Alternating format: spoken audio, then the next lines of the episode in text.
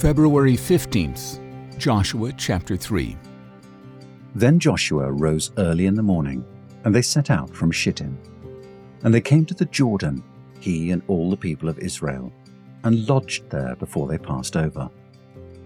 At the end of three days, the officers went through the camp and commanded the people As soon as you see the ark of the covenant of the Lord your God being carried by the Levitical priests, then you shall set out from your place and follow it.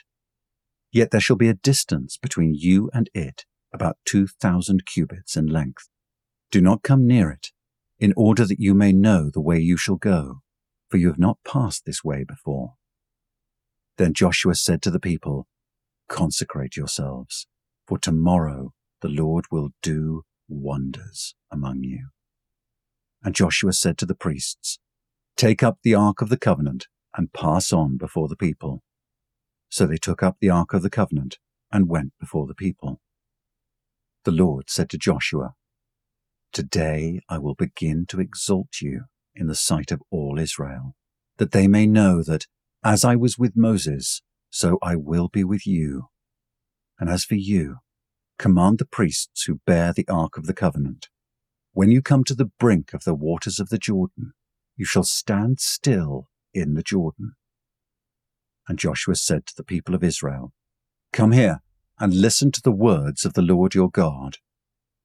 And Joshua said, Here is how you shall know that the living God is among you, and that he will without fail drive out from before you the Canaanites, the Hittites, the Hivites, the Perizzites, the Girgashites, the Amorites, and the Jebusites. Behold, the ark of the covenant of the Lord of all the earth is passing over before you into the Jordan. Now therefore, take twelve men from the tribes of Israel, from each tribe a man. And when the soles of the feet of the priests bearing the ark of the Lord, the Lord of all the earth, shall rest in the waters of the Jordan, the waters of the Jordan shall be cut off from flowing, and the waters coming down from above shall stand in one heap. So when the people set out from their tents to pass over the Jordan with the priests bearing the ark of the covenant before the people, and as soon as those bearing the ark had come as far as the Jordan, and the feet of the priests bearing the ark were dipped in the brink of the water, now the Jordan overflows all its banks throughout the time of harvest, the waters coming down from above stood and rose up in a heap very far away at Adam, the city that is beside Zarethan, and those flowing down toward the sea of the Arabah, the salt sea, were completely cut off, and the people passed over opposite Jericho. Now the priests bearing the ark of the covenant of the Lord stood firmly on dry ground in the midst of the Jordan, and all Israel was passing over on dry ground until all the nation finished passing over the Jordan.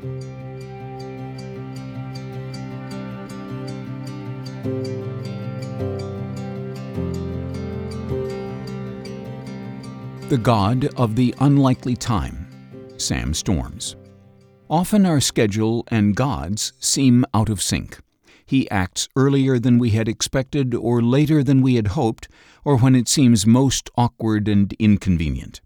The result is that sometimes we are impatient with God or choose to act impetuously, while on other occasions we are lazy and inactive.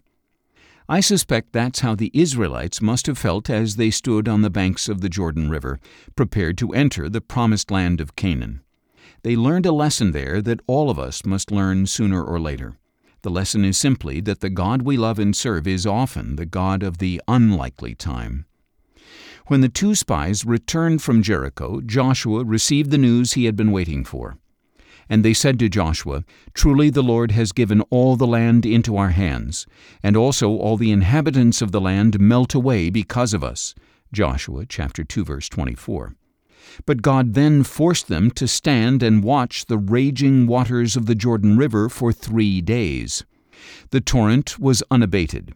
They could only look across the rising waters into Canaan on the other side. The river seemed utterly impassable. Their long journey to the Promised Land appeared to have ended just short of their goal. Why did God bring them to the edge of the river and compel them to look with longing and frustration at the land He had promised to their forefathers? His reason seems clear to drive home to their hearts the seeming impossibility of tomorrow. God compelled them to wait three days to allow their feelings of helplessness and hopelessness and inadequacy to reach the highest level possible. He forced them to wait until the waters of that river had risen to such a height that virtually all hope had been washed away.